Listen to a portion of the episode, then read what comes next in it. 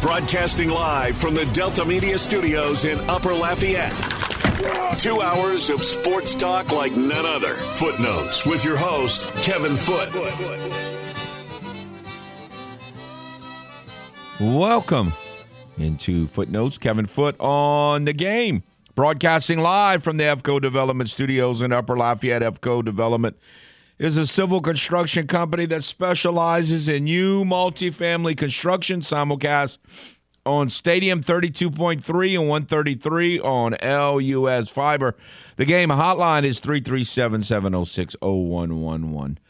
706 0111. We'll have about the same amount of interviews as we did yesterday.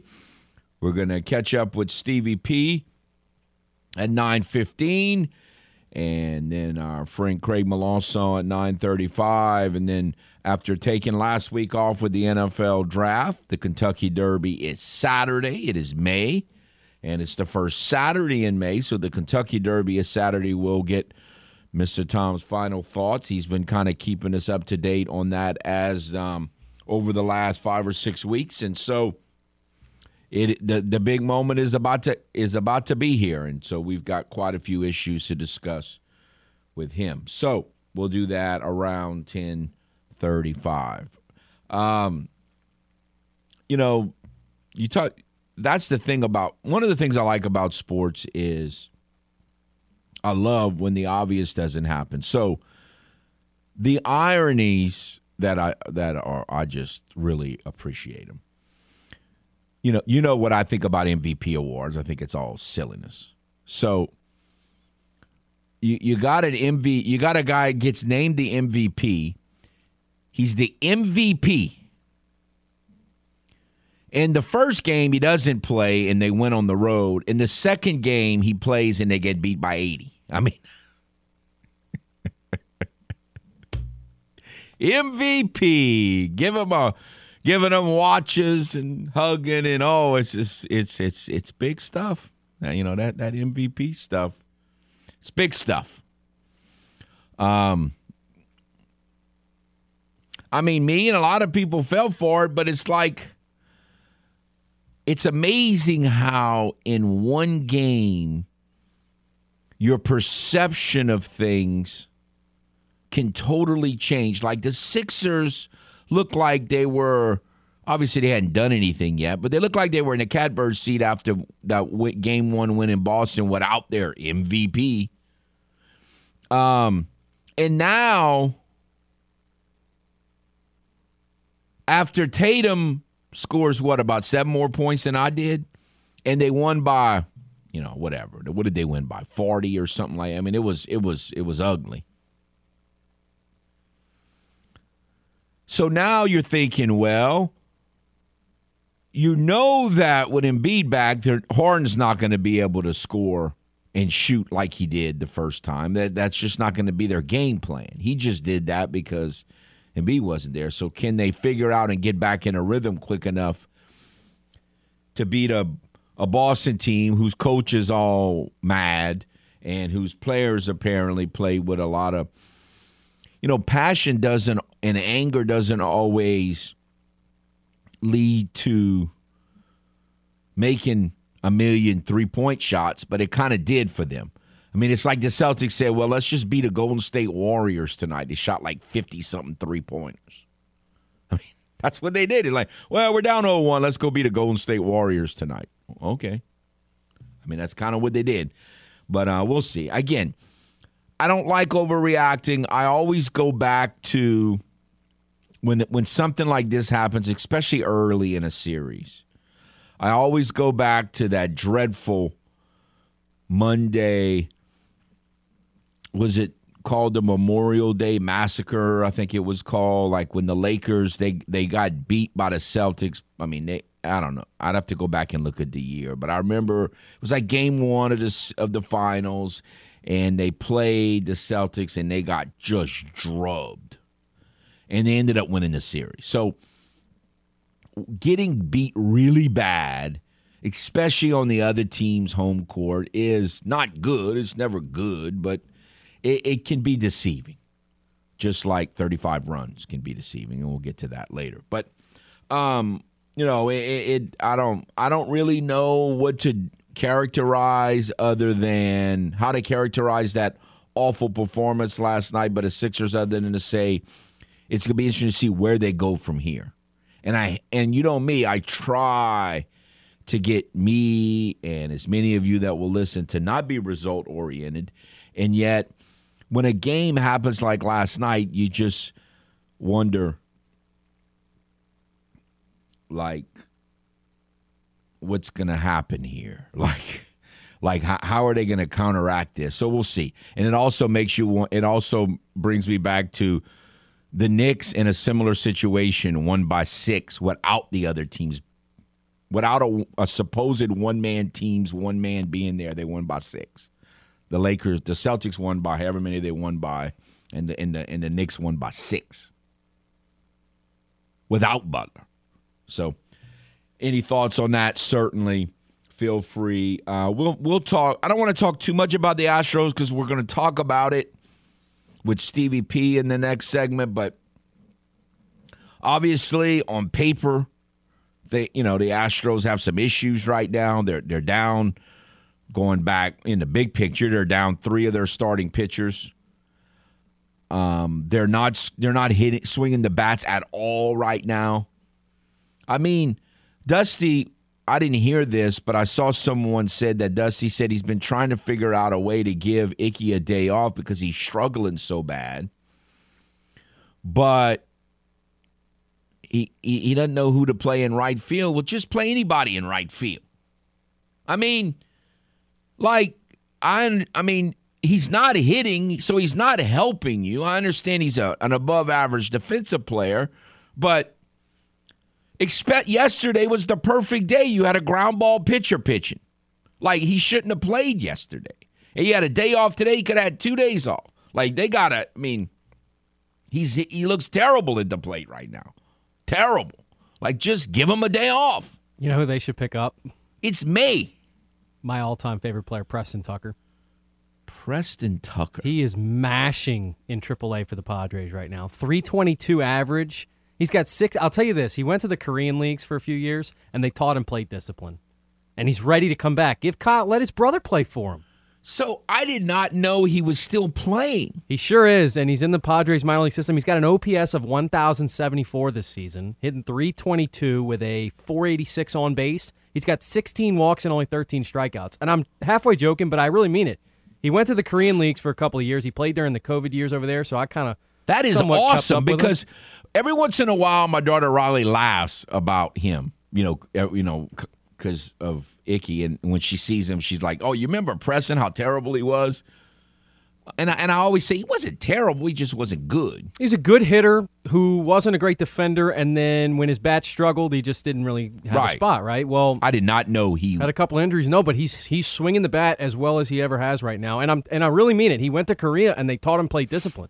Well, how old is his cat? Like 32. 32? Yeah, yeah, yeah, that's what He's I got 16 walks, 13 strikeouts in the minors this season when he was a guy who struck out a lot yes. when he was in the bigs. So I'm actually interested to see now. The Padres have a pretty good roster, so I don't know, but I think um, I don't actually know if he's you know has any value to a team like the Astros, but um, I, am hoping he gets another shot in the big leagues. He played well, in the Braves minor league system last year, I think.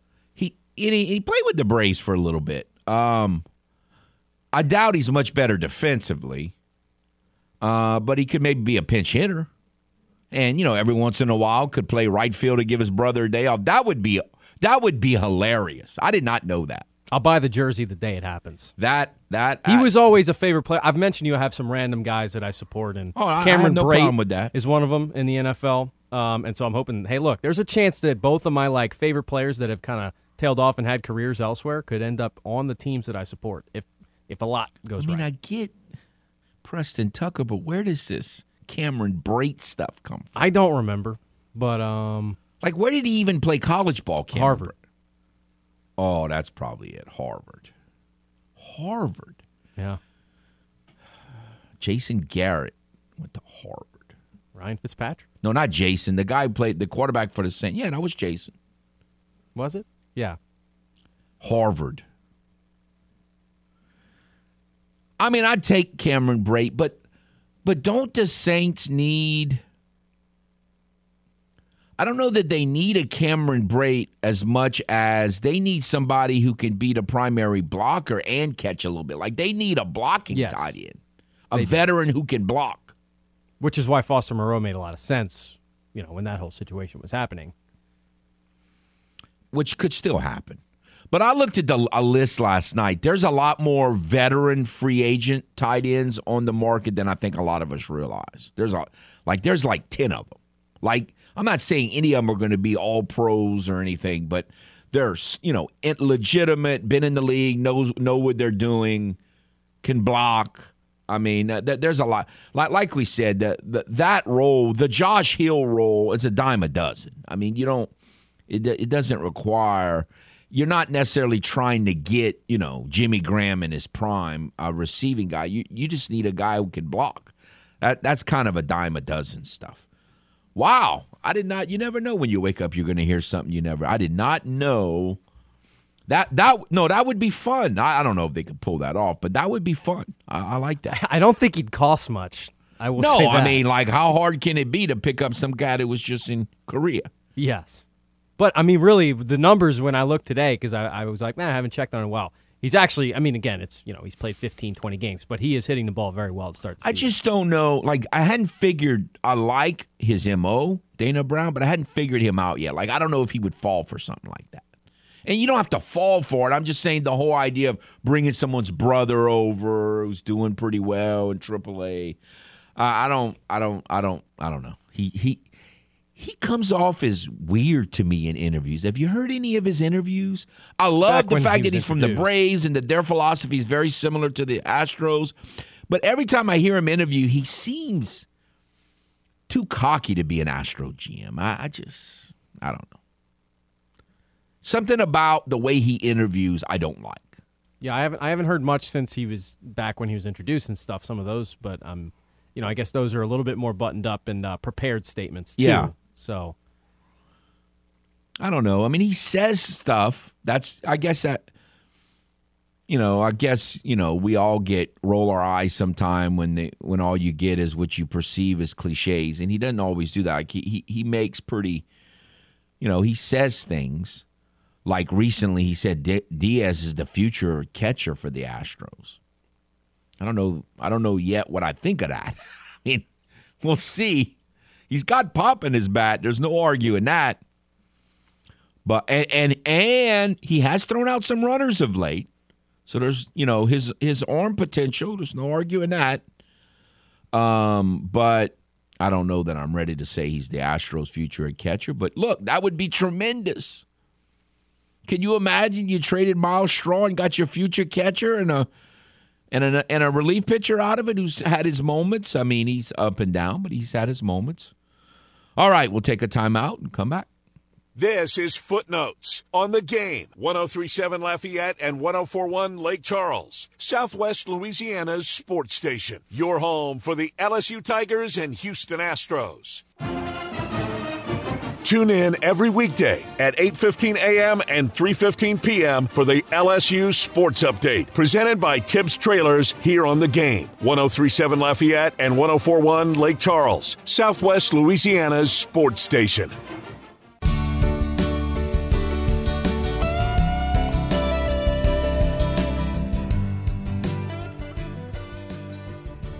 Welcome back to Footnotes. Kevin Foote on the game. Uh, the game hotline. We won't be calling now, but uh, for later, 706 0111. Want, um, you know, if you would like to get in again, we'll have some time in the 10 o'clock segment and the 1015 segment um, in the in the second hour if you would like to talk NBA or any of this other uh, things going on in the world of sports. It is a Thursday. The Cajuns won in softball last night in Ruston. Um, and they will begin a three game series tonight at home, Lamson Park against ULM. But for now, we have a visit with our friend, Mr. Stevie P. How are you, sir? I'm doing great. What about you, Kevin? Well, I'm, you know, uh, hanging in there. It's at the end of a school year. I normally get a little, the nerves get a little frazzled for me around this time, like when we get into May to try to finish it up the school year, and the Astros are kind of limping a little bit, and we're going to get to that. But first, I want to, how many times in your perception do you think Babe Ruth pitched two games in his in a two game stretch that his ERA was seven point three six? I just I don't think that's ever happened, Cat. well, I keep seeing these headlines that Shohei is in the joined the Babe in another uh, in another category, and Shohei's ERA in his last two games was was seven point three six. So I'm Well, wondering. I, I just can't believe the Babe ever had an ERA of seven point three six in a two game stretch. and and that's you know it's funny. I was I was you know last night I was going through some statistics and like Wes Unseld, uh, his uh, freshman year at at Louisville averaged like 30 points and 20 rebounds per game. You know, it's like that's why I always say it's so you can't compare eras. And, and look, I get what you're saying. I mean, uh, it, it, uh, a 70 RA is just, I mean, you know, it's not good right now. Know, over a two game stretch. So back when Babe Ruth was playing, you know, with, with a 70 ERA, with a three ERA then equal like a 70 ERA now, probably so. So the better question is, and and and my answer is no, I still don't think so. Did Babe Ruth ever average an ERA of three over those stretches? You know, it's like I talk all the time, and I, I went on this rampage about, you know, Baltimore and and, and, and Pete Maravich, and people talking about, oh, uh, you look, there's obviously those guys were great. They were fabulous. But in that era, and against Wes, Wes Unseld proves it because he played in that era. I mean, you had guys averaging 30, 35 points per game and, you know, 20, 25 rebounds like they were, you know, like it was going out of style. Bill Russell, oh, Bill Russell averaged 20 rebounds. Well, okay. But, you know, 15 guys averaged at least 15 rebounds. Uh, uh, uh, Bob Gibson, oh, well, Bob Gibson had a 1.12 ERA and, you know, what, and then they lowered them out. Well, yeah, and that's fabulous, but also you had like 20 something other guys that had, had an ERA up under 250 that year. So, it, it, like you said, you got to put everything under a filter. And Gotta like I always yes. say, it's all about the large sample size. All right. So the Astros right now are obviously limping a little bit. You know, their offense is is been terrible for about a week. Uh, they're down three starting pitchers, and they're uh, the rotation that they hope is going to look like, you know, a couple months from now. We'll see how long any of these guys are out. And they're about to start a road trip in Seattle, who's starting to play uh, good baseball and, and and have really good pitching. So, did you know? I, I didn't know this till today that Preston Tucker is back in baseball. He's playing AAA in the Padres organization, and he's hitting the ball really well. I did not know that. I also bet you didn't know that every team in Major League Baseball has a player. If you combine a, uh, their first name and last name, they have you could find the letter in their first name and last name that spells Astro, except for one team, the Astros. Wait, wait, say that again. On the roster, on the using the whole roster. Yeah, the the uh, their twenty five current twenty five man roster, the only team that that doesn't have every single player on their team, you know, first and last name that were like the Yankees, Giancarlo Stanton. You know, you could find an A, you could find an S, you could find a T or O, but you know, the Astros are the only team that doesn't have that. That is, man, the things that, you know, when you wake up and you come for a show, like things you never thought you'd hear. You just did. Dawson gave me one earlier, and you just gave me another one. All right, so right now, what is your biggest concern moving forward? But it's it's it's Jose Abreu. I mean, you know, look, I haven't given up on him. You know, it's too early to start giving up on people, but the second month, it's not too early to start worrying about him. And it's not just this year. Jose Abreu was bad for the White Sox in uh, August and in September. He's not hitting the ball in the air. You know, it's like if you look at him, he looks old. You know, he just that that that kind of that swing that doesn't look fast. It just it just looks old. And you know, I, I was thinking last night. You know, and, and credit to your boy Luhnow, he wouldn't have done it either. But James Click would not have signed Jose Abreu to a three-year deal because those are analytics guys. You know, and analytics, you know, talks about you know uh, the, the, the plane to the swing and how often they hit the ball in the air. Those guys would not have signed Jose Abreu to a three-year deal. I don't know that they would have signed him at all, but certainly not a three-year deal. You know, and and that's a guy I'm concerned about not only for this year, but you know, two years. I mean, they signed they signed that guy to you know a, a, a 55, 56, whatever billion dollar deal over three years. That's a big, big time concern. And you know, at least when Yuli was playing there last year, and Yuli was very poor offensively uh, last year anyway, but he gave you something defensively. Abreu doesn't give you that, and and and pitching, you know, because of the injuries. I mean, we don't know the extent of the injuries of both Urquidy and and Garcia now, and then you got McCullers, who's always hurt. You know, all of a sudden the Astros, who you know we were talking about in the off season, ball, not too many teams, you know, w- would be able to just handle losing a, a, a Cy Young guy like Justin Verlander you know, here are the Astros saying, you know, okay, well, it was nice having you here, but we don't need you anymore. Well, all of a sudden now that that that Astro pitching depth that we thought they had so much of at the beginning of the year, it's starting to run a little thin. Well, but yeah, but I like I hear people say they didn't address pitching in the offseason, but like I said, what were they supposed to do? Sign it? They had seven starting pitchers. Who else in all of baseball has more than seven starting pitchers? Oh no, I'm not looking back at it and saying they should have addressed pitching. I think they did the right thing. I'm just saying, you know, it's just you know, all of a sudden now with these injuries, and and I'm still, you know, uh, hopeful that the injuries to Urquidy and, and Garcia, and to be honest with you, I'm not a doctor, but I'm worried a lot more about Garcia right now than I am about Urquidy. But I agree. Yeah. Because yeah, just the, the injury itself. But uh, no, I, I'm not saying that they should have addressed pitching. I think they did the right thing. I'm just concerned about it now because of all the injuries. All right. So, of now that we are, you know, about a week away from, well, we are a week away from when was round one uh, of the NFL draft, and and you've heard and seen highlights and all of that.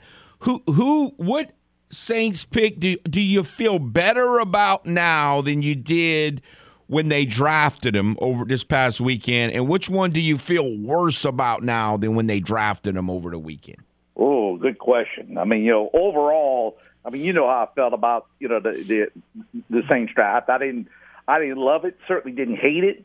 I thought they that they reached a little bit in the in the first uh, you know couple of rounds. I, I think the third round. I mean, you know, the, uh, the running back they got is, is just not a running back. You know, he's not not a receiver, uh, which I think they needed a receiving back out of the backfield. I don't think they should have drafted a, a quarterback in the in the fourth round. If if I would go with, with the guy that I feel probably the best about, probably for need and because he brings some uh, uh, uh, some things to the table is the uh, uh, oh the big receiver Perry. What's his first name? J- uh, A.T. Perry. Yeah, A.T. Perry. Uh, but uh, you know, uh, he's a bigger guy, which you know I, I, I like. Uh, he brings some some he brings a little speed to the table. I, I just maybe because I'm, I'm I'm fixated now with the post up receivers and the fact that I think that the Saints needed a uh, a red zone type of receiver. Uh, that's the guy. That's the guy that I think I feel better about than what I did. Uh, eh, eh, because again, I didn't hate any of them. You know, it, it's a it's a situation to where you know it's like, oh, boy, that's an awful pick, except for the quarterback. And I'm not about him. I'm just not. Well, it's just you know, useless. But yeah, go ahead. Yeah, and, and, and you know, Bresee might be the guy. And again, I don't it's not that I hate him now. I just look at it, you know, and he's a guy that has obviously had some injuries. Uh, he's a guy that came in at, to the collegiate level as you know one of these super recruits and, and whatnot, and he, it, it, you know, he certainly had some moments, and I know a lot of it had to do with the injuries and whatnot, but to me, kind of underachieved a little bit. And and and I'm I'm still a guy that you know uh, when you draft a guy in the first round and you still drafted him on talent. You know, you, you, you're talking about Bresee, and he's a guy that uh, if people say, oh, "Oh, he's a guy that could be a you know one of the steals, and he could be a you know multi-time All-Pro." Well, I hope that's the case. But the bottom line is that he fell that far because there are some concerns about him. So that's a guy that you know I, I think that even though he's a first-round pick, I, again I don't hate him, and I'm hopeful that he can he can have a great career. I'm hoping that he can have a, a great 2023. But that's the guy that concerns me a little bit. Well, I think he's got a top 15 skill set, but like you say, yeah. he's got to have it on the field. All right, one one more question. One of the things that I'm not a big proponent of is, and I try not to watch him as much, although you, you can't hardly totally avoid it, is getting fooled by the highlight film. So when it comes to evaluating draft picks, which position do you think means the least when you watch all these college highlights? Quarterback, running back, receiver, or defensive player? Like, which uh, one means the less? Do we get fooled by the most? I think it, it, it it's probably running back. You know, although you could say receiver, I could see somebody saying receiver because you know you got all you, spread out the field all over the place and you know, got a receiver running a run on a pattern, and you know, and, and maybe it might be against a zone, and he just runs a simple route. He's wide open, and the guy misses a a, a tackle, and kind of he's off to the races. But you know, running back yeah, again, it's the same thing. They spread out guys all over the field now. So if a running back breaks the first plane, he's kind of wide, you know, wide open. You got Texas playing against Akron, and you got the Texas offensive line you know, averaging about 350 pounds, going up against the Akron defensive line, averaging 270.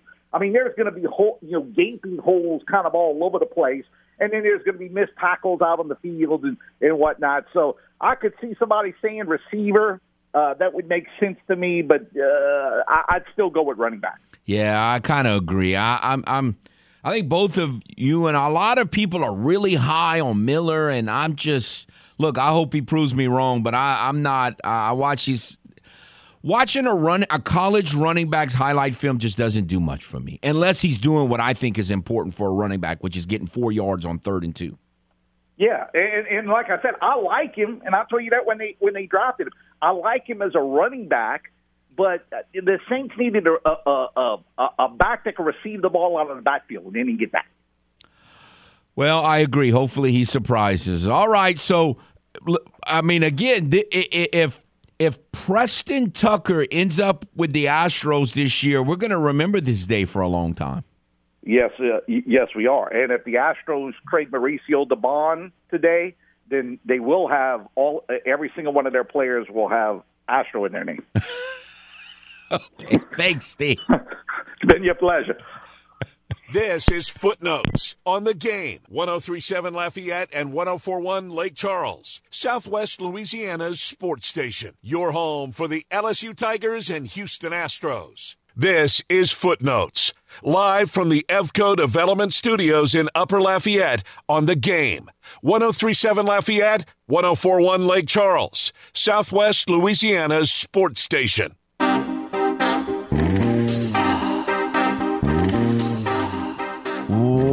Welcome back to Footnotes. Kevin Foote on the game. We have with us Mr. Craig Melanson. How are you, sir? Oh, I, I'm in just enjoying the day, and I don't know where Steve finds the time or the inclination to find some of every player have an Astro in their name. that's, that's crazy.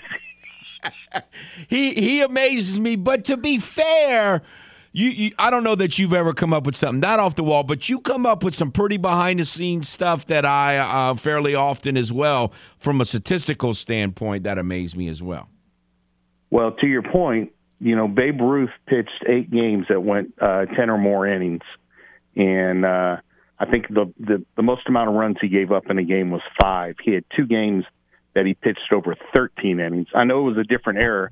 That's why I like uh, you, you can't really compare those two today's game to, to 1916. Well, again, I was just trying to figure out what they meant. Like this, uh, he's done the Babe Ruth thing again. I just don't think Babe Ruth ever had a 7.36 ERA over a two game stretch in his career. So I, I was just trying to clear that up in, in my little mind. All right, so let me. I, I think I know you well enough, or at least uh, to think that you, like me, are a little tired of hearing about the 35 runs that ULM gave up in a game last week.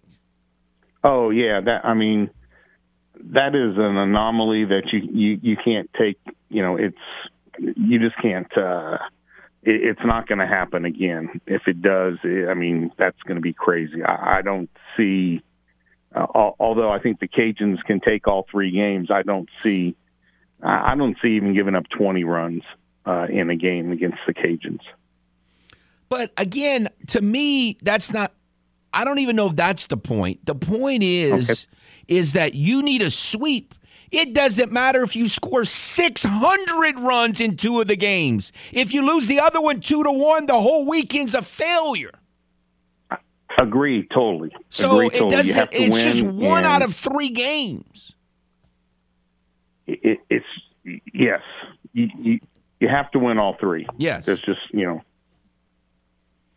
so it's uh, I don't know. I just think there's too much discussion on that. But anyway, all right. So like where are you right now it, it's it, it, this has been the strangest season it's like every time you kind of think oh this team is done then they have a great victory or a great performance and even last week they ended up losing two out of three but they played i thought they outplayed coastal it just the you know the game just didn't shine on them on on this in that sunday game and so and then every time you think they're really clicking, you know, they go to James Madison and get swept. So you don't know what to think. So, like, where are you right now, three series to go?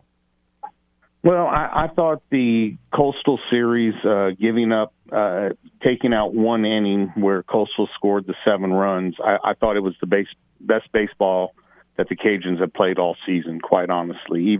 Even um, and Christie's performances the, the, uh, against LSU and against Coastal were just phenomenal, and we need that David Christie to continue uh, pitching well.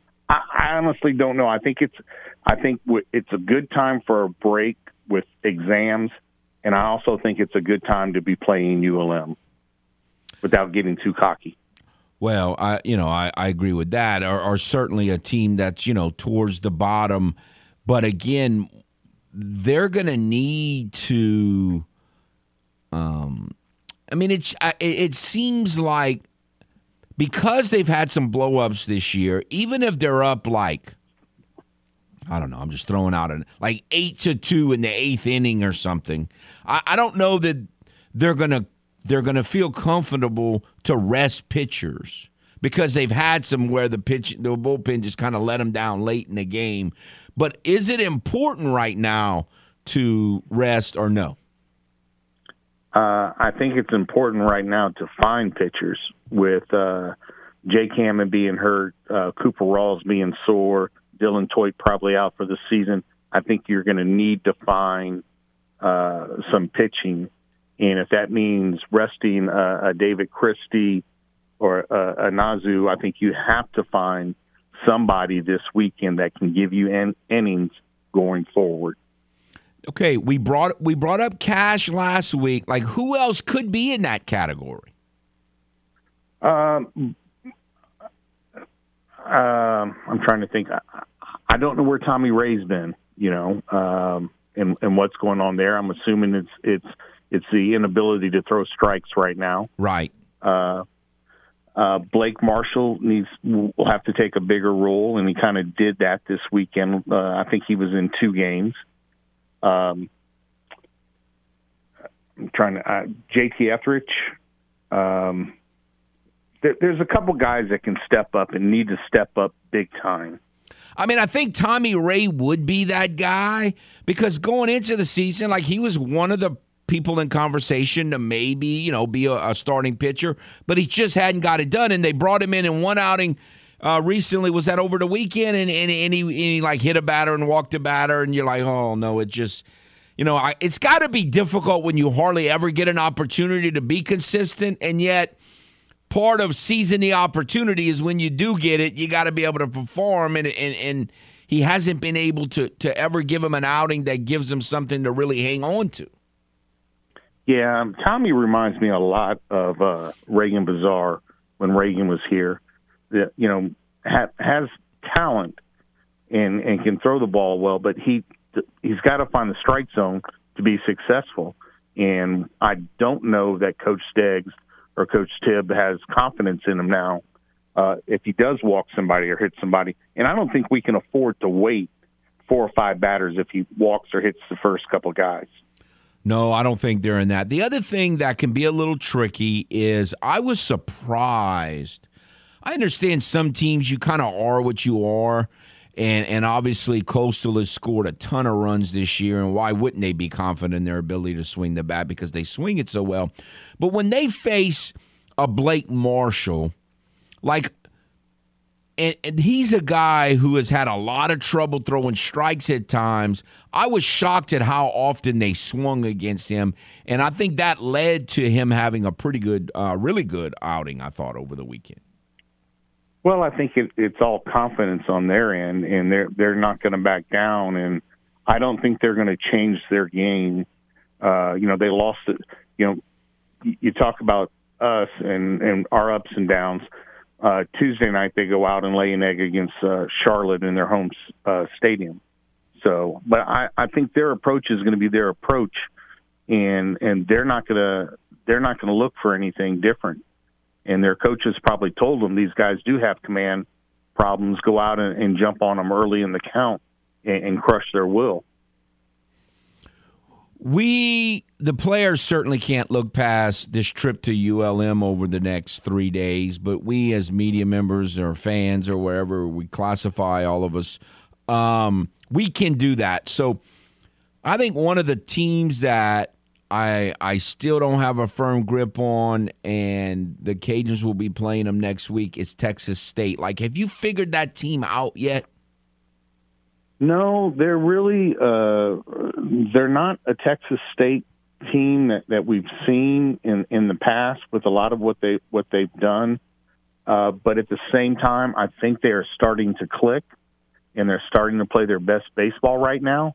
So they could be very dangerous and will be very dangerous coming into Russo Park uh, next weekend. It, it's you know Texas State and, and the Cajuns have been in the league for so long they know each other. They know the history. And even though Coastal, yes, you know, it, it's been a while since they've come in the league. I don't think there's still that that rivalry like you have at Texas State. No, I agree with that. Yeah.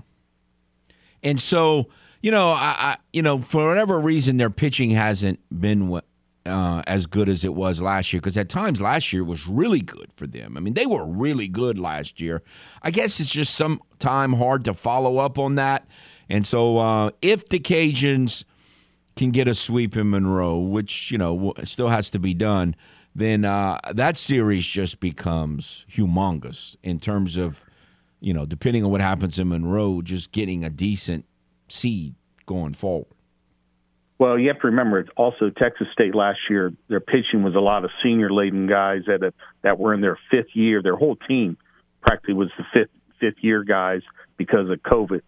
So you kind of take last year out of the mix there, and I think they they you know they had the all conference uh, reliever with them as well who is gone. So I mean it's it's something you got to be you know, last year was an anomaly.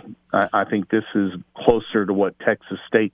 The thing that does surprise me about Texas State is is they're not hitting the ball as well. And when I say hitting the ball, uh, hitting the ball out of the park, they right. very similar to Coastal this year.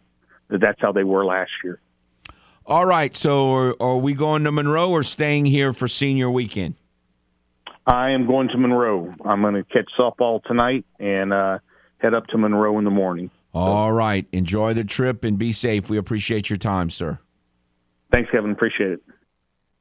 This is Footnotes on the game 1037 Lafayette and 1041 Lake Charles, Southwest Louisiana's sports station. Your home for the LSU Tigers and Houston Astros. Are you fluent in Footlish? Not to worry. We're here to help with the Footlish Dictionary. The Cheaters. Cheaters, the famed hated rival that beat the New Orleans Saints and others so many times in the 80s and 90s by cheating. Also known as the San Francisco 49ers. Now, back to the man with his very own language Kevin Foote and Footnotes.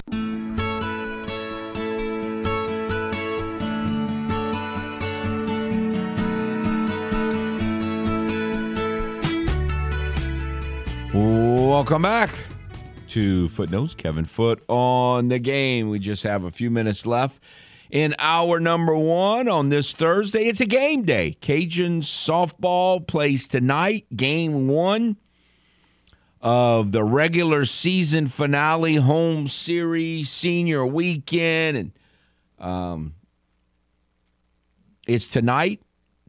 Baseball plays ULM in Monroe starting tomorrow, and softball plays them um, this week's kind of like um, couple weeks ago, LSU softball and baseball was playing Alabama, and last week the Cajuns were playing Coastal and baseball and softball, and this week it's ULM. So we'll see how that plays out.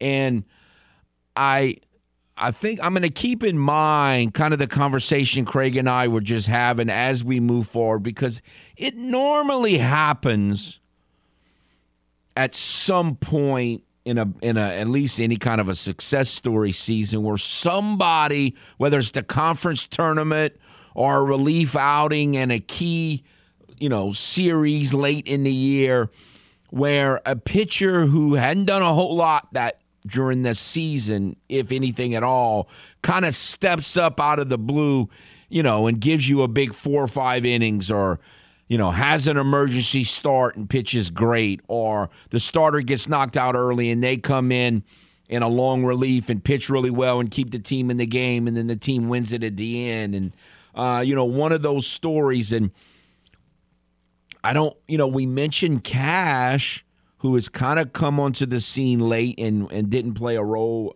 hardly at all early. Um, it could be one. I'm just not seeing a lot of other candidates. Like Tommy Ray would be one, but he hasn't really given us anything to kind of tease you to. He had that one really good outing again was it BYU? I, I, don't remember. Really early in the season, he had a one really good outing. I think it was against BYU, but we'd have to look that up. But it was it was real early, and he, he's not had too many really kind of encouraging performances since then. Um, so that, that that's going to be something to keep an eye on, and so I wonder the beauty of getting a big lead might be for the Cajuns this weekend in Monroe, might be what Craig kind of and I were touching on is to try to get some confidence for from from a pitcher that can help them down the road that hasn't really been part of their help. Like they kind of need that, uh, especially with you know if from here on out that they get nothing from Jake Hammond injury wise. And if from here on out they get nothing from Dylan Theut, which looks that's pretty much done, and if, and it looks like they're not getting, they may not get much if anything from McGehee. So, I mean, again, think about it. From the begin when they went into from the beginning of the season, that was supposed to be your Friday night starter, your you know, either Saturday or Sunday night starter or Sunday starter and your best relief pitcher. So on paper, they're looking at going into this stretch drive without from the beginning. I know it's that hadn't worked out that way right now, but from the beginning of the season, your top two starters or two of your top three starters and your best relief pitcher. So that that you know that's what you're looking at, and so you know it a lot of people raised their eyebrows when they did that bullpen approach thing for those five games last week. And overall, it worked pretty well, to be fair. And it, it wasn't a it wasn't totally structured. I mean, they allowed for flexibility. If you pitched great, you stayed in. If you you know if you didn't pitch great, then they you know if you pitched really bad, they took you out for the you know here and there. But kind of was by necessity when you look at all these injuries that they have to guys. There's just, you know, they don't have a lot of pitching options, and then some of the better ones that they had on paper aren't available anymore. So someone's going to have to step up. We'll see who that will be. One hour down, another hour to follow. Stay tuned. Broadcasting live from the Delta Media Studios in Upper Lafayette. Two hours of sports talk like none other. Footnotes with your host, Kevin Foote. Welcome Back to footnotes. Kevin Foote on the game, broadcasting live from the EFCO Development Studios in Upper Lafayette. EFCO Development is a civil construction company that specializes in new multifamily construction. Simulcast on Stadium 32.3, 133 on LUS Fiber. The game hotline is 337 706 0111. 706 0111. Now is a good time in the next segment. Those, those are the two times. If you would like to get in, talk about anything going in the NBA, you know, worried about the Astros or anything else going on in Major League Baseball, comments on all the, we've talked quite a bit uh, of, of college baseball today. Um,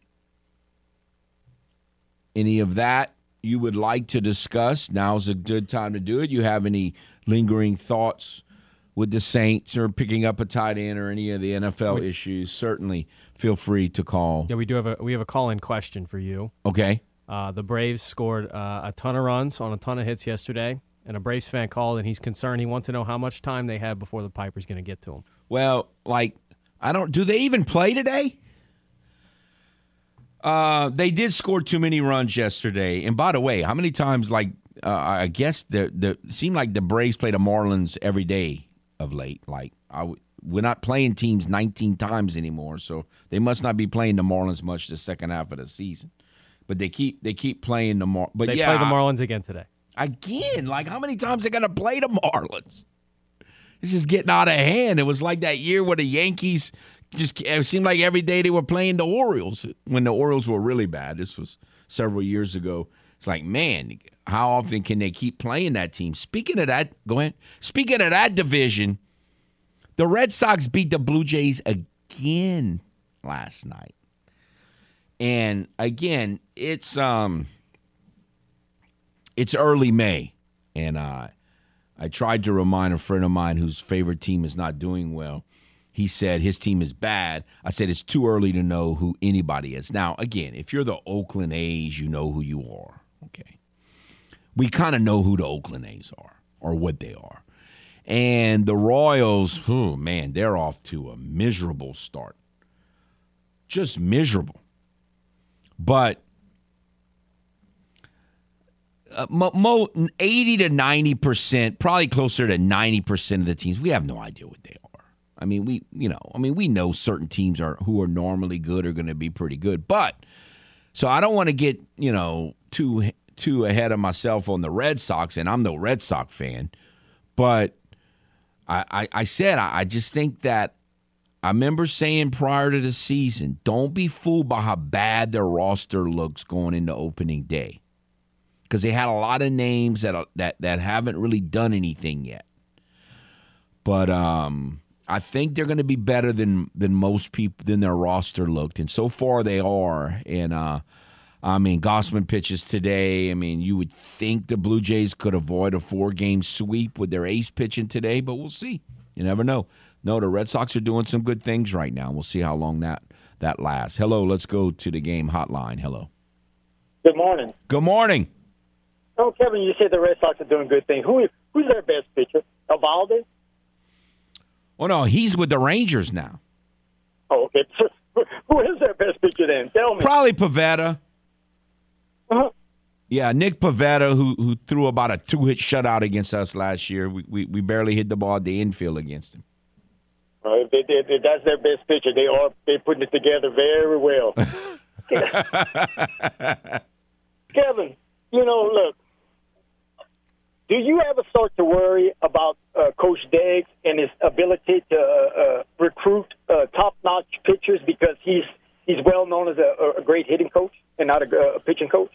Well, uh, as far as I mean, I don't know whether to point the finger at him or whatever, but I do think one. If I'm a Cajun baseball fan, my number one concern right now is they have got to get some starting pitchers in there. Because look, they didn't have any last year either. Last year they had to borrow from the bullpen to to ma- fill out a starting rotation, and it worked. This year, because of injuries and other things, it hasn't worked. They had they tried to do the same thing, and it hasn't worked. So yeah, recruiting um, and, and getting starting pitchers for a guy that could come in and be like two or three years as a legitimate, really stud starter, they need that desperately. Yes, that'd be my number one concern right now. Yes. But I, I just think he's facing too much hurdles because when he goes out there to recruit these kids, these kids look, oh man, you're a great hitting coach.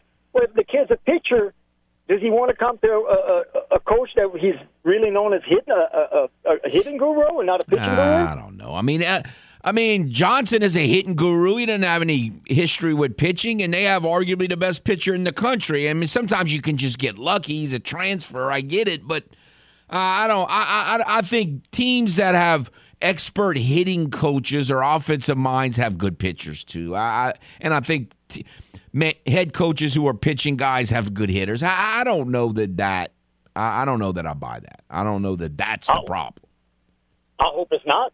I pray it's not, Kevin. You know, look, I don't want it to be, but you know, you got to even go look when he was at Sam Houston. You know, when he went to Sam Houston, he went to that super regional. I think he had two real good pitchers, and he, he used one a lot, if you remember. And you know, but that's all he had. But he had hitters, and he has hitters here too. I just hope he can get over the hump because that's all he's going to have to do is just to get maybe get a, a maybe a different pitching coach. They got a reputation or something. I don't know, but I mean that just seems to be the problem year in year year in and year out. I, I think if if Dylan doesn't get hurt, the bullpen would have been okay. That would have been fine this year. But still, starting pitching, uh, you're right. It, it's uh, now look. They went out and got a guy in McGehee from Ole Miss who they who they thought would be a very effective starter, and and he he he had very small sample size, but he showed he had some good outings that make you see well. I could see what they were seeing, and Nezu's been real up and real down, but you've seen him pitch well, the transfer from Florida State, so you could see that working. Um, but no, um, you know, not enough depth there, no question. Okay, we're going. Let you go, going to back to the softball team I really don't. I don't. I, I know for a fact this team is playing a lot better now than it did at the beginning of the season when they went to that. Uh, when they went to Florida, and when they're going to get in a regional, if they're at home or on the road, that's going to be a different team. And I think we might we might see better results uh, with the way the team is playing now. Well, we'll see. I mean, they're a different team in that Maya wasn't even playing when they went to Florida, and Lauren Allred was still on the bench getting a pinch hit every once in a while. So or there and, and even Laney Crater wasn't getting that many at bats and, and regularly as she was mostly a pinch hitter at that point. So there's no question the team is different. They've settled on some defensive positions. Uh, for whatever reason, even though she doesn't throw anything like a shortstop, Alexa, it works better with her at shortstop. I, I, I totally, I mean, I was saying move her to second base before he did it because it seems to make sense, but somehow it just works better with her at short. Uh, and so we'll see what happens. Again, it all comes down to when they're playing in a big game in the regional, when the runner on second and two outs, are they going to get the hit when they're hitting, and are they going to be able to keep the other team from getting that hit when they're pitching? I mean, we again we we talk for months and months, and it comes down to two or three big two out situations with runners in scoring position. Do you get it done or not? I mean, that's what's going to come down to. Well, I, I do believe uh, uh, Co- uh, Coach Glasgow says he has bad luck, and I just hope uh, Lady Luck throws him a bone and he gets some good fortune because the man really has had a lot of bad luck since he's been here, especially with that team when COVID hit and how good that team was. Maybe Lady Luck's going to help him out this time. You have a good day. Yeah, thank you. And I remember um, a player hitting, was it Julie, hit a ball that would have been over the fence at Ole Miss, and the center fielder for Ole Miss jumped up and robbed her of a homer. And um, that might very well, and and, a, and two really awful calls at third base might have cost them that regional title at Ole Miss and Oxford uh, a couple years ago. So yeah, they've had some some some bad breaks along the way, no question. So, um, we'll see. Uh, it's obviously very important that they win a regional this year. And so I understand why so many people want to host a regional. I just, again, I, if it's 14, 15, or 16, I don't want any part of it. I, I just, I, I, and I'm not saying that anyone who disagrees with me is wrong. I, you know, we, we joke Stevie P has said for years, you know, it's not an opinion, it's a fact. If you disagree with me, you're wrong. I, I, I don't, I wouldn't put this debate under that category. Uh, when you haven't won a regional in a, quite a few years now, you say, "Well, I want to win a regional." Okay, that's fair. I, I mean, I, I get it. Um, but I still think, as much as Coach Glasgow wants to win a region, he also his goal is to is to end his season in Oklahoma City, and the best way to do that is not to be a 14, 15, or 16 seed. That is just a recipe for not getting to Oklahoma City. And so, not saying it's absolutely impossible, but it's, you know, you're really putting yourself behind the eight ball if you if you're a 14, 15 or 16 seed. So hopefully that doesn't happen because again, a lot of people will be happy if they get that because the the committee quote unquote respected what they did, and I'm going to be I'm going to say that's a cop out by the committee by doing that because they're just covering themselves to make it look good, but they're really not making it look good. I, I just think that's I'm not going to be impressed with that at all. But we'll see. Again, we, we're we're doing a we're making a lot of statements on this side of the fence without really knowing what's going on. I I still wonder if what that it if whether if their strength of schedule is two or three, that's got to mean something because it's never been that high before ever. And so I, I just I just wonder if that's going to make a difference that none of us are factoring in. I don't know. It's um we'll, we'll find out. Boy, it's gonna be that it's gonna be interesting when that when that when that comes out. Of course, they still have to get it done this weekend, and they still have, you know, if they want to do any of that, they probably need to win the conference tournament, and so they still got to get that accomplished. And like he's like we talked about earlier, it's single elimination this year, so you know if you don't think they can get beat in a game, then you know that's just foolish. I mean, of course they can get beat. You know, like like he brought up yesterday when we talked to Coach Glasgow, App beat him. Speaking of App, Monroe went to App and beat them two out of two. How did the Cajuns do against App? Not too good at home. I don't like hearing all that 35 talk. We'll take a timeout and be back. Stay tuned.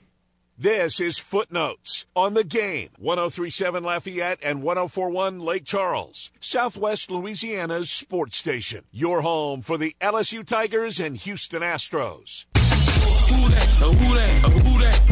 Kevin Foote is a walking, talking encyclopedia of New Orleans Saints history.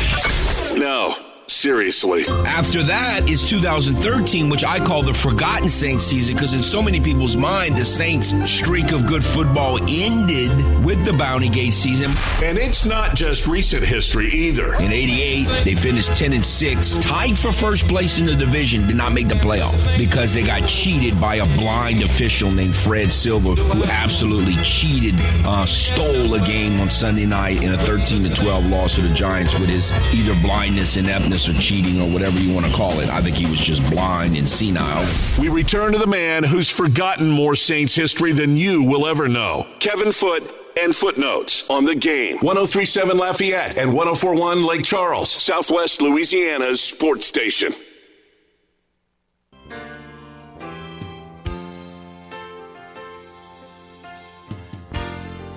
Welcome back to Footnotes. Kevin Foote on the game.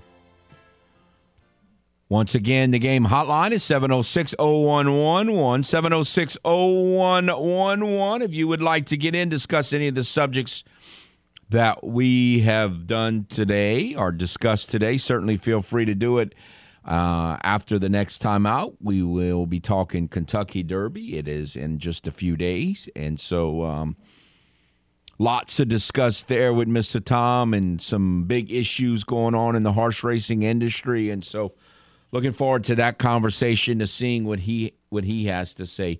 So Dawson, how would you what would be your answers to the question that I asked Stevie P. Now that we're about a you know a week away from the draft, and you've probably watched highlights and heard commentary and thought about it yourself and read some stuff. Which of the Saints draft picks do you feel better about than you did when they drafted him, and which one do you feel worse about? Maybe better about Foskey. Um, I actually feel a little worse about Bresee. Not that the Saints took him, but just going back and hearing um, some more comments from some more people that a lot of NFL teams, and it was from sources that you trust, that a lot of NFL teams didn't have a ton of first round grades on this overall class. That a lot of teams felt like there was maybe 15 to 18 first round draft pick grades that they had, which is an extremely low number, even for a bad year in the draft. Um, so that just makes me think, and it's okay.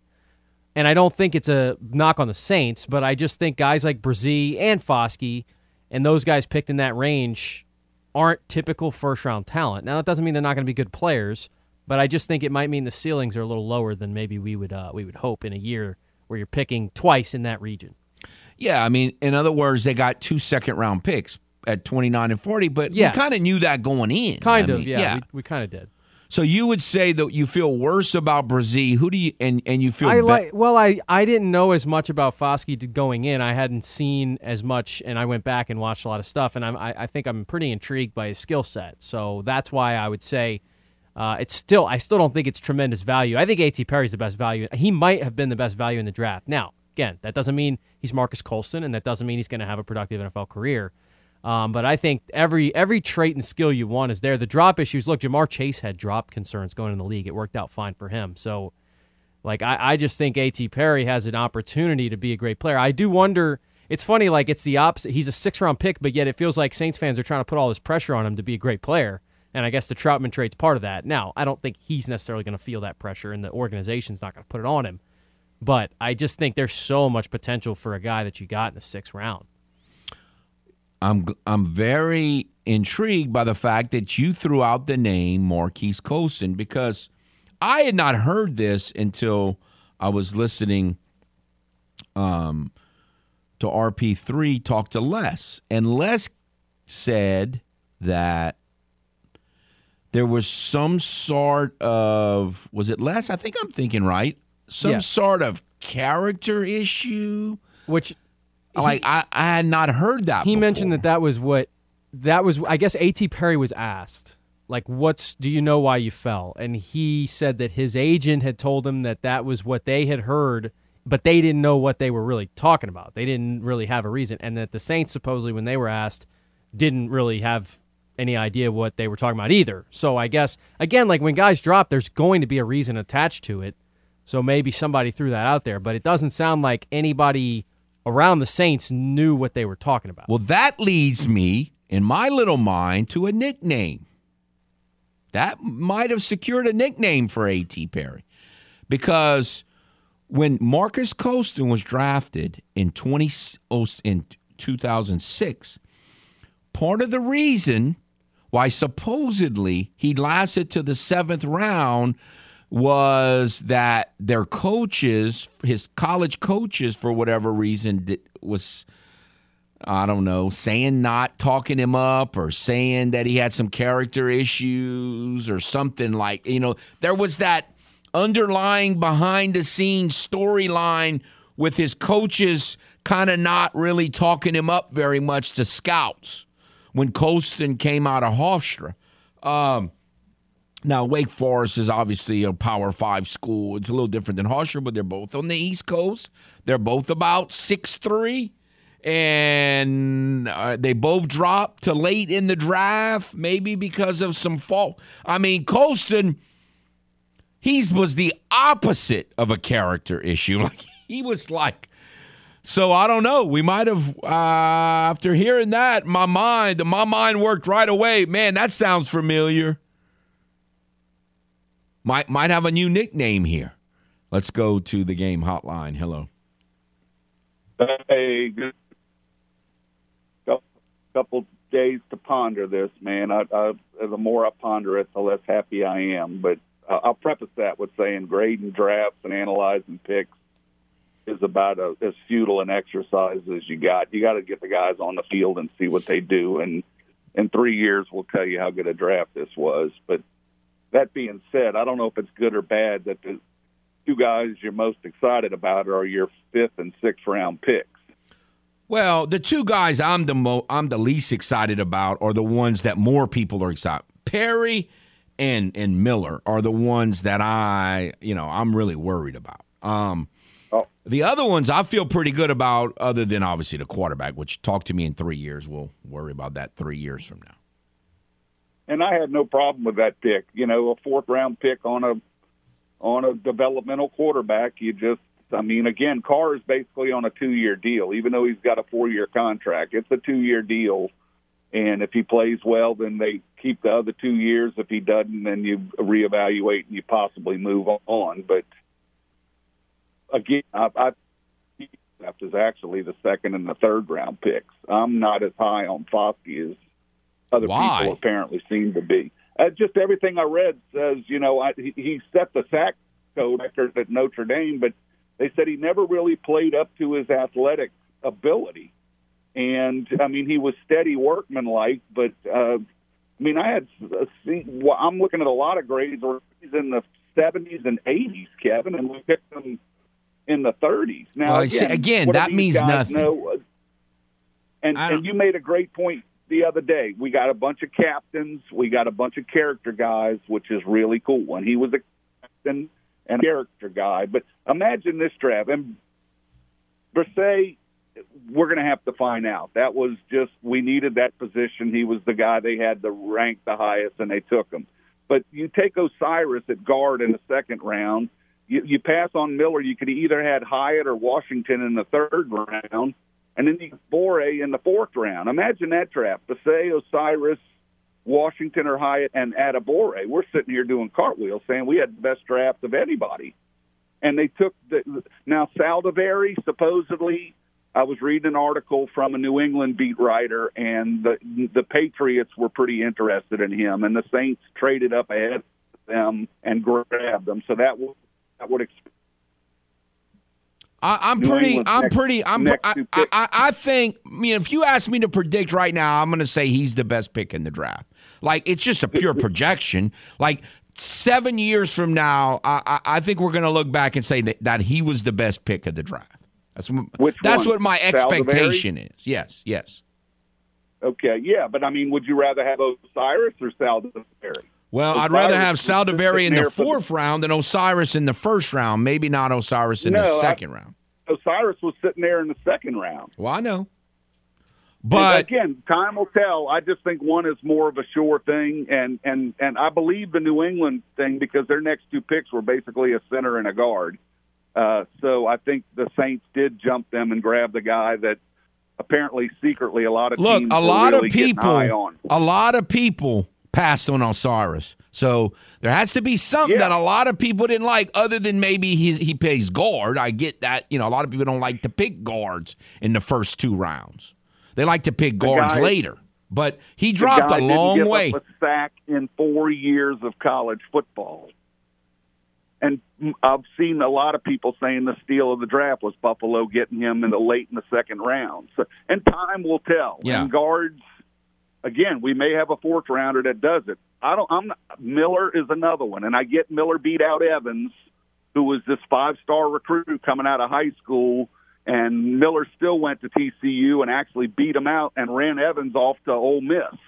So I think the guy can play. I just I would personally have preferred Spears from Tulane than Miller. I think he's more versatile, and I think he has more Uh, upside than Look, Miller. I'm just But again, again, like I've said, five years from now, if Spears better be good because I'm sick of hearing his name already. So he better be really good, or y'all all better call five years from now and say y'all were wrong on him. Well, and I'll add That in guy this- better well, be Miller, good. Miller better be good too. Then Well, I don't think Miller's going to be that good. I'm him. worried about Miller. I'll add in So, another thing uh, on. he had, I, I'm trying to figure out his his biggest knock is he's not a good short yardage back, and he can't he can't topple is the word they were saying defenders when they're. But the guy had 17 touchdowns, so I'm like, how do those two correlate? How do you get 17 Uh, touchdowns yeah, and you're not a good short? Well, it's college Back, I football. can't- I mean, I don't. That's that's a weird piece of the puzzle. I just again, it's it's really silly of us to one act like we know more than the Saints scouting people. Two, they definitely have a type, And this was a draft, and you said this also the other day. They had needs, and normally they're BPA guys, and this time they seem to draft need, need, need, need, need. Value be damned. We need a guy here. We draft him. We need a guy here. We picked him. So I get it. I could have just looking at who was picked, and nobody knew Adebawore would fall to the fourth round. So it's easy to look back and say we could have had our defensive end in the fourth round. But I can I can piece together a draft after the fact with players that were there when we picked, uh, and uh, make it look great on paper at least. I just and Reuben Foster that- looked great on paper on draft day too. Yeah, look, it's again. I like Steve from Minnesota. Uh, I I preferred the kid from Texas A and M, but he's more of a pure. He's an old school safety. You don't see run stoppers anymore. All these safeties now have to be nickel and slot guys. Right and right, So and that and that's what they and that's what they got. So I got to take a break. I got to get to it. No, no sweat. Love this stuff, brother. Take care. This is Footenotes on the game. 1037 Lafayette and 1041 Lake Charles, Southwest Louisiana's sports station. Your home for the LSU Tigers and Houston Astros. This is Footenotes, live from the EFCO Development Studios in Upper Lafayette on the game. 1037 Lafayette, 1041 Lake Charles, Southwest Louisiana's sports station.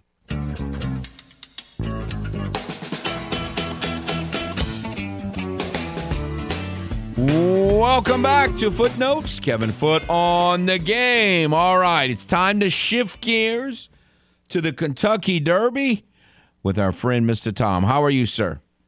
I'm very good, Kevin. Thanks for having me on. All right. So before we get to the actual race, obviously there was some big news, not good news, coming out in the horse racing industry. Yeah.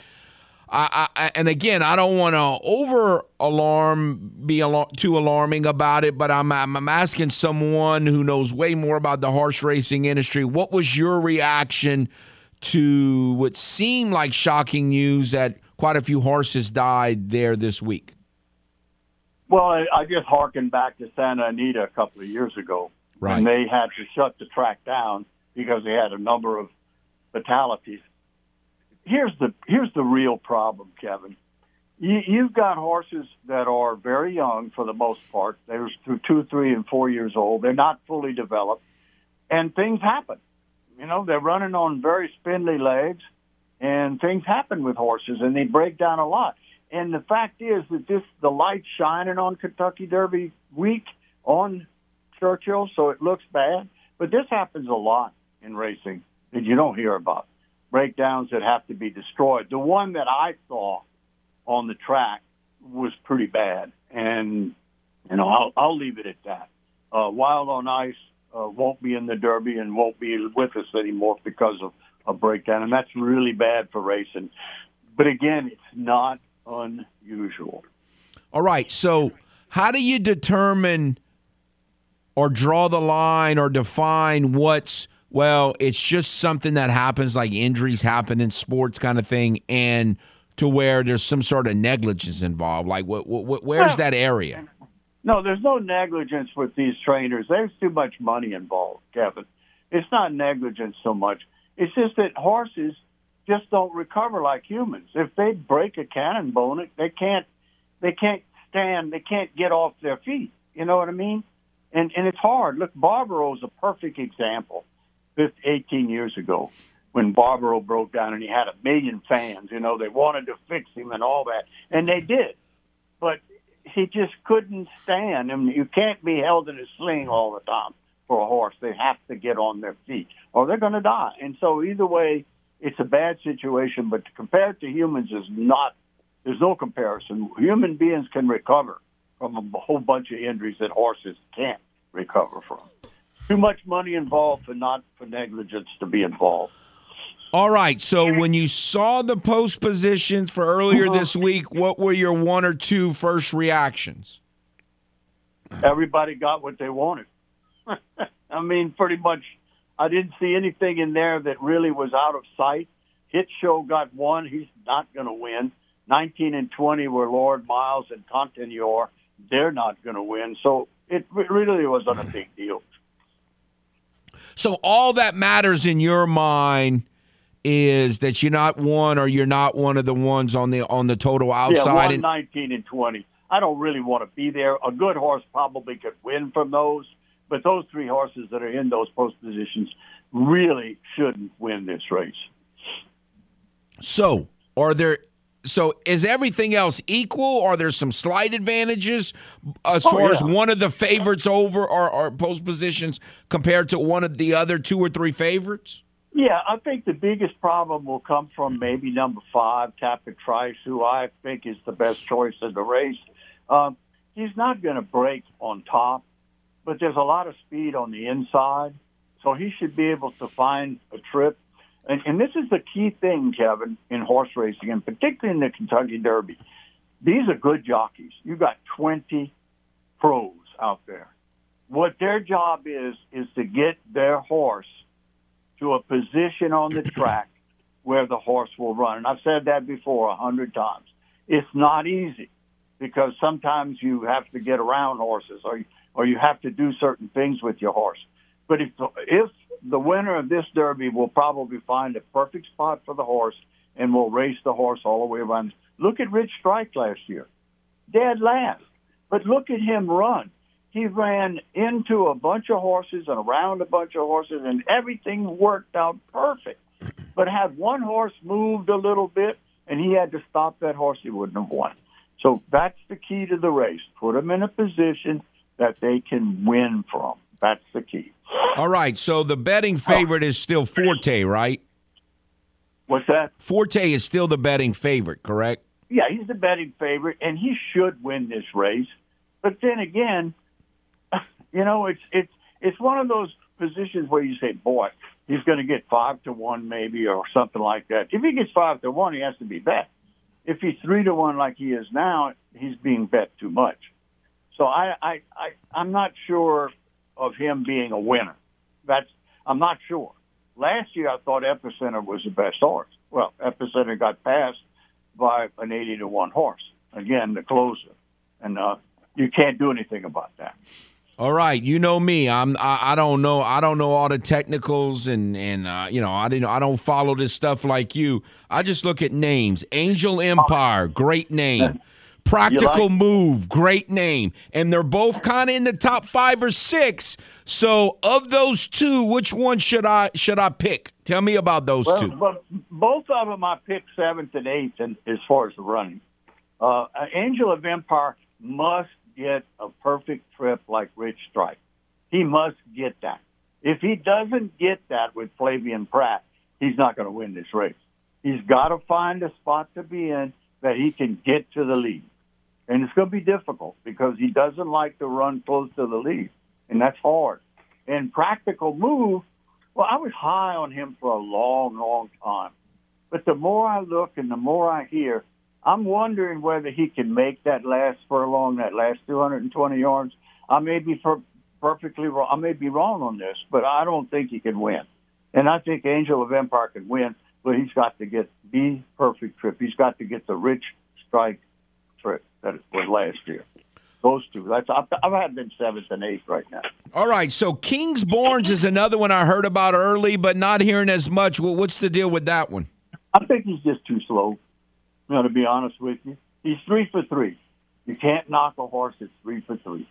But I believe that his pace, the way he ran in the Louisiana Derby, was not fast, and I think that he'll get he'll get in a congested bunch of horses. I think that's what will happen, and he won't be able to run his race. That's what I think will happen. Again, I don't know any more than anybody knew about the draft last week. That's about where it comes down to. All right, so Especially- you you, you mentioned jockey. So is there a jockey that kind like like if you were trying to like like that you think could really make the difference because of the horse he's on? Like what what jockey could really make the difference here? Let me tell you right now, this this I call a guilty pleasure. You know what a guilty pleasure is, Kevin? Yes, sir. Okay, this is a guilty pleasure. The horse is number seven. He's called Reincarnate. He's forty to one. When you talk about jockeys, you talk about Johnny Velazquez these days. He is the consummate pro. He's also head of the Jockey Guild. He does a whole bunch of other things. But Johnny Velazquez has the best hands and the best balance of any jockey since Angel Cordero. And that is a definite plus. He's on a horse that has to be close to the lead, called Reincarnate. He's a seven horse. Has to be close to the lead. If he gets this horse in a position, he's a former Bob Baffert horse. If he gets his horse in position, he can run just like Medina Spirit did two years ago. In other words, close to the lead and then try to run a little bit further. And that's the key. If he does that, he will be in good position. He's a good magic out of Curlin, a Curlin grandfather. He's a guilty pleasure, and I cannot explain it except for the jockey. That's it. That's all I can say. All right, so it sounds like you are high on Tapit Trice. Uh, give me the besides the the jockey guilty pleasure. What other long shot do you think people ought to consider? Oh, definitely Skinner. He looks a lot like uh, like Rich Strike last year. Skinner comes out of the Santa Anita Derby where he had to run an extra hundred yards than the rest of the horses. He was way on the outside, terrible trip, and still almost won the race. Then he got in like Rich Strike and the also eligibles when Wild on Ice went down and had to be destroyed. So Skinner got in. He looks a lot like Rich Strike. If he gets a trip, he's a, he's the same trainer as trained Giacomo 19 years ago. Huh. He's the first one. The six horse is disarmed. The 11 horse disarmed is a Steve Asmussen horse with uh, Joel Rosario riding. This horse all he had to do in the Lexington was get six points to get in, and that's what he did. And so, so everybody said, "Oh, he ran so slow." No, it was a tactical race. He needed six points. This horse has a lot of late speed. He can run, but Steve Asmussen has never won a Derby. This man has won more races in the history of the U.S. racing than anybody else, but he hasn't won a Derby. So, five, uh, number nine, number eleven, those two they can get there. But they're going to have to make a trip. They're going to be off the pace. All right, sir. Well, I know you're going to be fired up. I'm sure um, on uh, tomorrow because you know, guy, people like me just watch the Derby, but people like you are into the whole Derby weekend. Right, and I will say on Friday afternoon, I will also put this: the horse number eleven uh, defining purpose, and the horse number 14, pretty mischievous. They won't be the favorites, but I'll be making win. There'll be win bets on that one, those two. Uh, Wet Paint will be the favorite. That'll be, that should be your favorite name right there, Wet Paint. All right, so I don't know. I you didn't you didn't. I guess I'm gonna have to go Angel of Empire because you don't seem too high on practical moves. So I, uh, Angel of Empire, I think is gonna have to be my, my the horse I'm gonna be rooting for. We'll see what happens. Well, I'll, I'll be pulling for you, Kevin. all, right, thank you for your time, sir. Right, thanks for having me on, Kevin. This is Footenotes on the game. 1037 Lafayette and 1041 Lake Charles, Southwest Louisiana's sports station. Your home for the LSU Tigers and Houston Astros. Do your loved ones run for cover when watching a game with you? Then Footenotes is the show for you. Time for more Footenotes on the game. 1037 Lafayette and 1041 Lake Charles, Southwest Louisiana's sports station.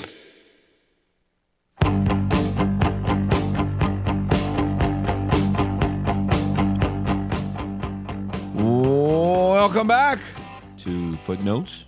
Kevin Foote on the game, trying to figure out probably where I'm going to be.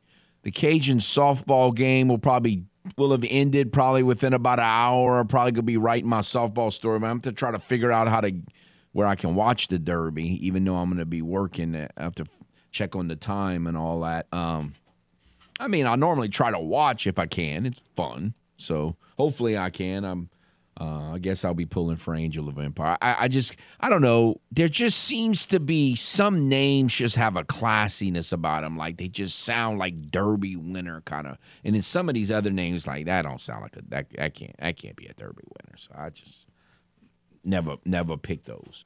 It's um, I don't know. It's just fun. You know, other than the favorite, like to me, that's boring. Now, if I'm putting a lot of money on it, then that's a whole different. That's a finance. But in terms of just picking a winner, just to see if you get it right, like you know, I never picked a favorite, and so um, it's always fun to have kind of, as they say, a dog in the fight where you where you pick them and follow them through the race and hope they win, and we'll see what happens there. Obviously, um, you know, if you're a baseball fan, you'll be pulling for LSU or the Cajuns or whoever your favorite team is, and softball you know, LSU's finishing up their weekend uh, against Georgia, and the and the Cajuns are playing ULM. So a lot of people be focused on that, but I'm sure we'll. Um, and you you just hope there's no more bad news because you know we didn't talk a lot about it this week, but it you know they've just had multiple horses died, and so it was it's it's an awful thing, and it is true that like if you break your leg as an athlete or your arm then it's bad, but or even blow out your knee, you can come back. Horses, like Mr. Tom was saying, totally different situation. So, um, not not not good there. So, um, so tomorrow when we get back, we will uh, will the plan anyway is the Cajuns will have wrapped up another Sun Belt Conference championship. That's the plan. You know, would be to win the, the, the, this first game and you know, I did a feature story on on Kandra Lamb that was in today's Advocate and online at theadvocate.com. And one of the things she commented on, oh, our history on senior weekend against ULM is not too good because they lost that one game two years ago. But again, that that's kind of a good thing because they're they're going into this series with that in their minds. At least you know, someone like Kandra's been around here for, for that long. Like the freshmen, you know, they I'm sure they've heard about it from Coach Glasgow and you know, and the and the girls who were here two years ago. But like if you're a freshman, it may not mean a whole lot to you. But um they at least have that mindset going in and and I'm sure the Cajun on the baseball side, the coaches are to make sure that their their players understand it but again, uh, you know, sometimes we have this idea that these players don't overlook teams, but it happens. We get evidence of that all the time. I mean, even like in the NBA, the Boston Celtics admitted after like we we weren't really we didn't have a lot of energy. What? You're playing one of your biggest rivals in a conference semifinal and you came out for game one at home and you just, oh, well, we just didn't have a lot of energy. And what that told me is, well, the MVP's not playing, so we're going to win. I mean, I mean, that stuff happens at all levels. Like teams overlook teams all the time. And it's just, it constantly amazes me. And I, I, I think it's just I guess it's human nature to just overlook people because I don't know, they're missing players or their record isn't good or a lot of times if you've had a lot of success against a team, then you say, "Oh, we we we beat that team. We're, we're, we're going to beat them." Or you beat them the last time you play them. Sometimes that's all the attention span people have. But again, it's not just it doesn't just happen in high school, which happens quite a bit. It doesn't just happen in college, and I think it happens quite. It happens in the postseason of profession. You're getting paid. You should know that these other teams, this other team has good players, and yet they overlook people all the time. It's unbelievable. We'll see uh, if the Cajuns can avoid that. Appreciate the phone calls and the, and the guest. Y'all have a nice day.